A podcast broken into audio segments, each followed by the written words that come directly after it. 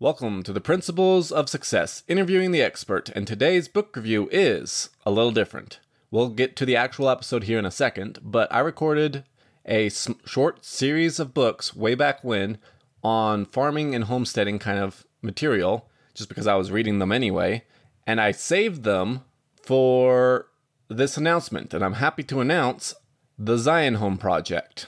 Now, I've already mentioned it in passing in previous episodes, but the Zion Home is a way to be self sufficient in a collapsing world and still enjoy the 21st century lifestyle. So, like having electric light bulbs and refrigeration and air conditioning and heating and flushing toilets and all that fun stuff. Now, a lot of you might not be interested in it. In with recent historical events, there might be a bigger interest, but I know that's not the target audience for this podcast in general. However, if you have a curiosity, and I'm sure a lot of you do, that's what the next several books are about. And if you want to know more about the Zion home in particular, go check out my TikTok or YouTube, and they're both Nathan Dickeson. N A T H A N D I C K E S O N. And on to the show. Welcome to the Principles of Success, interviewing the experts, and today's book review is Honoring the Pigness of the Pig by Joe Salatin. And the cool thing about Joe Salatin is that he is the mentor of Tai Lopez, which a lot of you probably know. And mentors are super important. Tony Robbins had Jim Rohn, Tai Lopez had Joe Salatin, and while I don't actually have any actual actual mentors besides my parents, I have the nice thing about the internet is I have lots of digital mentors, and Joel Salatin is one of those. In fact, several of the books I plan on doing a review on is by him because he has a lot of really good business books that I really enjoyed. Okay, so how should I describe this book and explain to you why I think it's beneficial to you guys t- to hear the summary of it? Essentially, The Pigness of the Pig is a book on, I guess, honoring nature through a Christian lens instead of an environmentalist's um, leftist lens, and honoring nature while in the production of food for profit. Like I already said, he was Tai Lopez's mentor. He is a business guy, he's also a farmer. But unlike a lot of industrial farmers who think they can spray chemicals all over the place, crowd animals into super tiny pins. Um, he thinks we have a moral obligation to treat the animals well at, as well as making sure that we have plenty of food. And I'm recording all of these episodes for way in advance for when I do my launch, which we'll talk about at the at end of the episode. But this one just had a couple of really good points, and I thought I'd toss them out there. So that's enough of the frickin' intro. That's a frickin' long intro. I'm definitely gonna have to cut some of that out. But let's actually dive into the stupid book. So, point number one we lost the moral high ground. Remember, this is a book directed towards Christian farmers, and Christians need to focus on health. So, we lost the moral high ground by completely ignoring God's creation of this earth and thinking that we can alter it, spray it, kill it, and destroy it all for our own personal gain. Uh, we have dominion over the earth. That means we have a responsibility to take care of it, not seal animals in a box full of poison. So that's kind of the main first premise of the book. Next, animals move. You're a farmer who wants to try and keep animals in a small spot, it's not going to work very well. Next one, a vegan isn't biblical. I think I've condemned vegans enough on this podcast for, for when we did the health episodes way back when, but from a Christian standpoint, veganism is also not biblical. And from a Latter day Saint Christian standpoint, we actually have scripture that outright condemns eating only vegetables, but it also condemns eating too much meat. Next one. We are eating poison and praying for health. God is a just God. If you ingest poison, you're going to be poisoned. Next note is the circle of life is a circle of death. So everything lives and dies. We got microbes, we got fungi, we got plants, we got animals, and everything is eating everything. And to think that you can live life with this is going back to the vegan stuff. To think that you can live life without killing things, without killing sentient things, without killing things that feel things, then you can't then you're not actually in base with reality. More animals die to produce a acre of corn than farm animals. Just because you have to kill all the birds, the worms, the moles, the voles. I actually don't even know what the difference between a mole and a vole is, but you all the mice, all the bugs. You have to kill it all just to preserve the grain. So the circle of life is a circle of death. Next, rainbows. He loves this one, and I actually really love this analogy too. Go and catch a rainbow. It's not possible for us humans, but plants do it every day. They absorb sunbeams and turn it into matter. The earth is on a weight gain diet. It wants to grow bigger, it wants more carbon in the soil, so that way the plants benefit from it, and then the animals eat the plants, and so there's more animals on the planet. The earth is on a weight gain diet. And humans will never be able to create a technology that can capture sunbeams more efficiently than plants. Next one. Each generation is tempted to take what nature has spent centuries building to use it for a quick buck. Now, this is a success podcast. I am a entrepreneurial, very focused person, but if you pillage all of your nation's resources for yourself, then you are a jerk to your grandkids.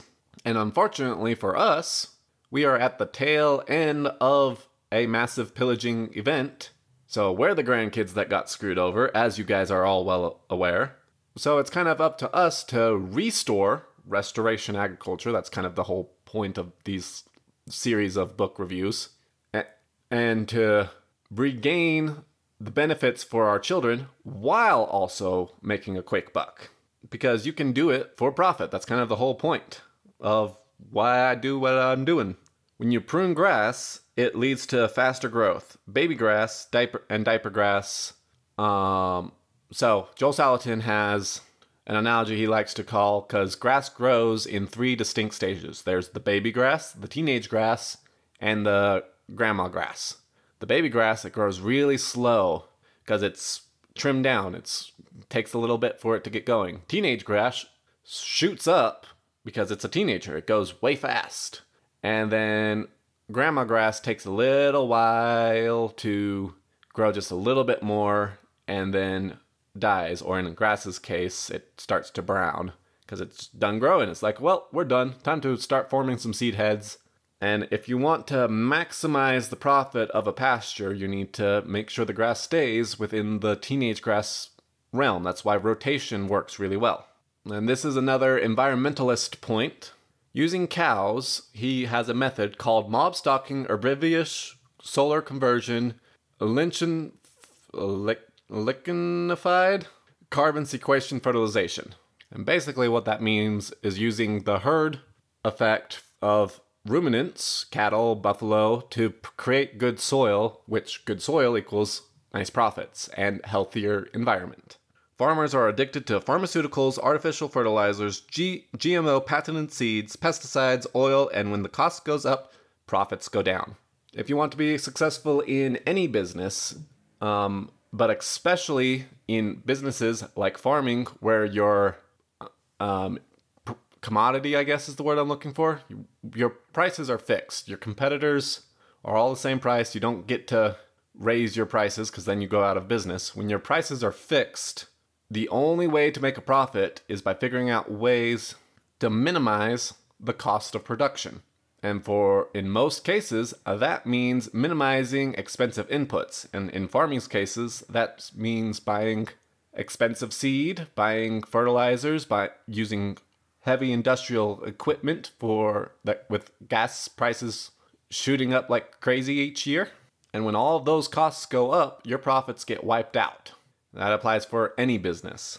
Next, industrial chicken farmer has to spend millions to build a big facility before they're allowed to even grow one children and are under contract by the big chicken processors like Tyson and they get to dictate how you run your business.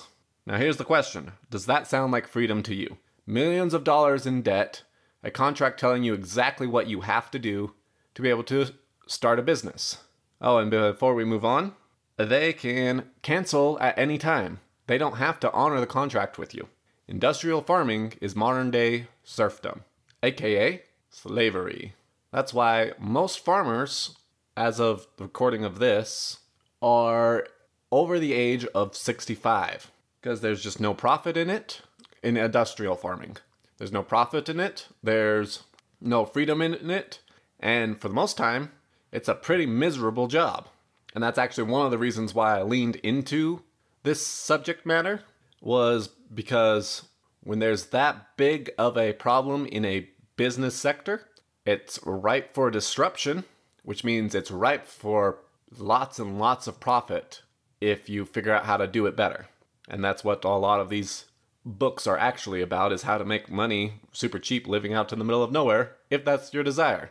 Or if you're out in one of the many other countries that listen to this podcast and are trying to get up off your feet in a agricultural economy, which for my American friends is still and European friends is still a large, large portion of the world. Anyway, moving on. This is the next point that I thought was uh, super key. He doesn't dwell on it as much as I'm going to, like it was just a passing phrase. But what's the difference between a fruit tree and a shade tree in your backyard? What's the difference between pets and chickens in your backyard? Chickens can make excellent pets. They at least that's what I've been told. I've never actually I don't I'm not a pet person, so but chickens make excellent pets. They supposedly love to cuddle and purr just like cats and all that. But that that was just basically his point. It was like, what's the difference between these two? Why shouldn't you do these? I'm going to drive home the fact that, especially a fruit tree, is one of the best ROIs you can get on any investment ever. If you own any sort of property, you should plant a fruit tree. A baby fruit tree costs usually it's like under 10 bucks or around 10 bucks, depend, depending on where you are and what kind of fruit tree you're planting. We'll just use apples as an example. I believe an apple tree is like for a two footer is like 12 bucks. How much is a bag of apples? Granted, it'll take several years before the fruit tree starts producing a decent amount of apples, but once you get past like the second, third year, each year that fruit tree provides more than what the initial cost was. That's called a over 100% ROI each year. And once it gets really mature, you can sell it, to sell the produce, and make additional side income. Like your kids can sell it. Uh, let's do actually a lemon tree for the people who are in a lot of the tropical areas. Lemonade stands are like the iconic business of America uh, for kids. If you have a lemon tree, they can make the lemonade, real lemonade, from the lemons in your backyard, and that can be their starter business. Chickens are an excellent side hustle kind of deal. That's actually how I first started stumbling onto this stuff, is because I was looking for quick side hustle stuff. And I originally I decided between three different things. There was um, urban market gardening, chicken tractors, and a marketing agency. And if you guys have been listening to this podcast for a while, you'll know which one I chose. So, when you have property, just to go back to it, when you have property, you should plant a fruit tree instead of a shade tree. A fruit tree still provides shade.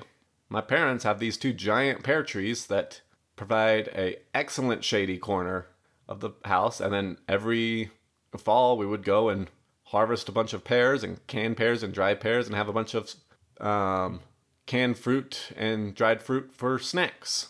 But now to the back to the main actual book instead of going off on a tangent. So he listed several myths about farming. I decided to only pick a couple. Myth number one is that corn, or any grain for that matter, is more productive than prairie. You can produce more food and more nutritious food um, off of a mob stock rotational blah blah blah blah blah prairie than you can from a monocropping crop farm. And this is in every metric. This is in nutrition, this is in calories, this is it's just more efficient to do cattle than it is to do grains. But it requires more thought process behind it. You can't just set it and forget it like a lot of grain. And then that was really the one myth that really stuck out to me. So we'll just move on from there. And the next point is government regulations keep the little guy out. Remember, I already talked about the industry is dying. Lots of money to be made if you can figure out how to get around the stupid government regulations.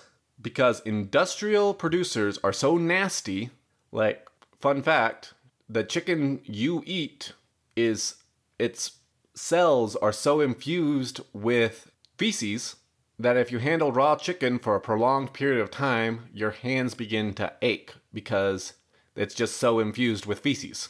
Industrial production is nasty, nasty. So, because they are so nasty, government regulations require that they be bathed in bleach. Bleach is also something that you must love eating. So, according to the regulations, you have to have a hazardous hazardous treatment room, which costs a lot of money if you want to sell anything in a grocery store.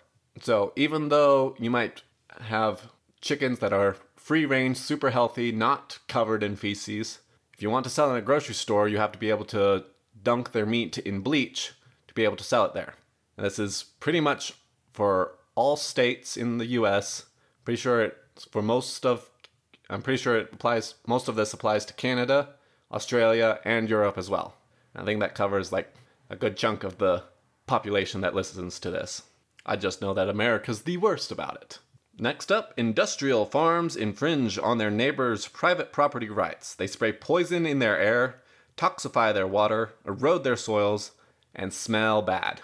I really don't have too much to say on this one. It just kind of ticks me off and it ticks him off, and I'm sure it probably ticks off a lot of you that a corporation essentially can destroy your health for their profit, destroy your property value because it stinks all the time for their profit. A healthy farm does not stink, and that's his next point is a healthy farm doesn't stink. If if it's functioning properly and if you're doing things correctly, a farm does not stink because stink only comes from rot. Manure is not rot stacks and stacks of manure is rotting, but manure is a great fertilizer. And then the last point is kind of a subject that we've already talked on in, um, I think, restoration agriculture, and that is uh, most farms are one dimensional and they can only support one small salary. This is going back to a success point. Multiple dimensions of farming can produce salaries for you, your kids, your your friends. So if any of you want to move out to the middle of nowhere like I do, and bring all of your family and friends with you, you can't do one dimensional farming. You can't be profitable, like really profitable, one dimensional farming. What is one dimensional farming? I'm a wheat farmer. I'm a cattle farmer. I'm a one thing, and that is my only one thing.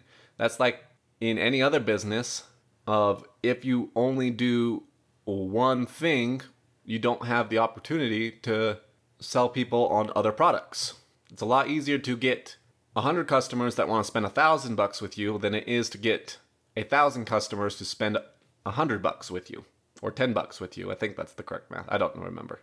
Anyway, so a one dimensional farm is very unprofitable. If you want to be profitable out in the countryside as a business person, then you need a multi dimensional industry. So, for example, you can run cattle and then chickens behind them, same acreage, multi about the same amount of labor, multiplying the profit. You can add trees to that, uh, and then they could be saw timber trees that you are planting for retirement 30 years from now, or they can be fruit producing trees for additional revenue in a couple of years. You can add bees to your property, follow, and they can pollinate and make honey. Bees don't require actual acreage, they just require plants on the acreage. That's all examples of stacking production you could do mushrooms. You could do grains and then ca- cattle coming in behind to clean up the grains. You can do heavy forestry with pigs. You can. There's all sorts of stacking um, production on the same area to maximize profits. And then the second to last point is the scale of permanence. And I think we've talked about this before, but I'm not certain, so we'll talk about it again. The scale of permanence, there is essentially some guy made a scale of how permanent everything is when it comes to your environment for production. So, first is climate.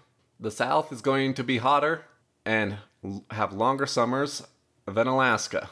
The east coast of America is going to be much wetter than the west coast. The west coast is a fire desert, and the east coast is a temperate rainforest. Europe is going to be different than Australia. Canada is going to be different than all the rest of them. So, first off is climate. Next is geography. This is your. Do you have mountains? Is it flat? Is it flat like Kansas or is it rocky like Colorado? Is it full of big boulders or is it beach country or swamp country? And that actually goes into the next one, which is water. How much water are you getting? Like, are you on top of a mountain where there's not a whole lot of runoff? Or are you down in the swamps where the water all stops? Are you on the west coast where it's a desert? Are you on the east coast where it's a rainforest? Next is access. Oh, oh, and I forgot to mention that these are in scale of how permanent they are, because you can adjust things slowly, but but some of them are easier to adjust than others. So next is access. Do you have roads? Do you have utilities? Do you have the laws in your favor? If you're not allowed to do chickens in your backyard, like a lot of cities don't allow, well, then backyard chicken production is not an option. Next up is trees. Trees you can plant. Trees also take a freaking long time to grow. Next up is buildings. Do you already have buildings? Do you have places to put buildings? Next is a fencing. It's kind of the same thing as buildings, but fencing is a lot quicker to put up, a lot quicker to tear down. Then there's a soil, and soil is what people think is one of the more permanent things but you can modify your soil real easy. And in fact, one of the other books that I am recording in this batch of production is um, From Dirt to Soil by Gabe Brown, and he basically talks about dirt for a long time. But you can make your you can grow anything in any soil. And then the last two, I need to wrap up because this episode's going a little long. The last two are energy and economy. As gas prices continue to go up. I'm recording this in the middle of the super gas hike of 22. Um, production will get harder and harder to produce. Um, energy prices are going to continue going up. Electricity is going to continue going up. So you need to find ways to produce the energy that you need. And then economy, as long as the one of the actual main reasons why I decided to lean into produce production, I guess, as a business aspect of on, on as a business aspect under my portfolio. That's the word I was looking for is portfolio is because people are always going to have to buy food. So, as long as the world doesn't completely completely end, I will have a business in producing food. And then there's one last point, and I'll actually continue it with the Gabe Brown soil episode, but Farmers make 10% of every dollar. If you want to be a profitable producer, I'll just use producer, producer of goods.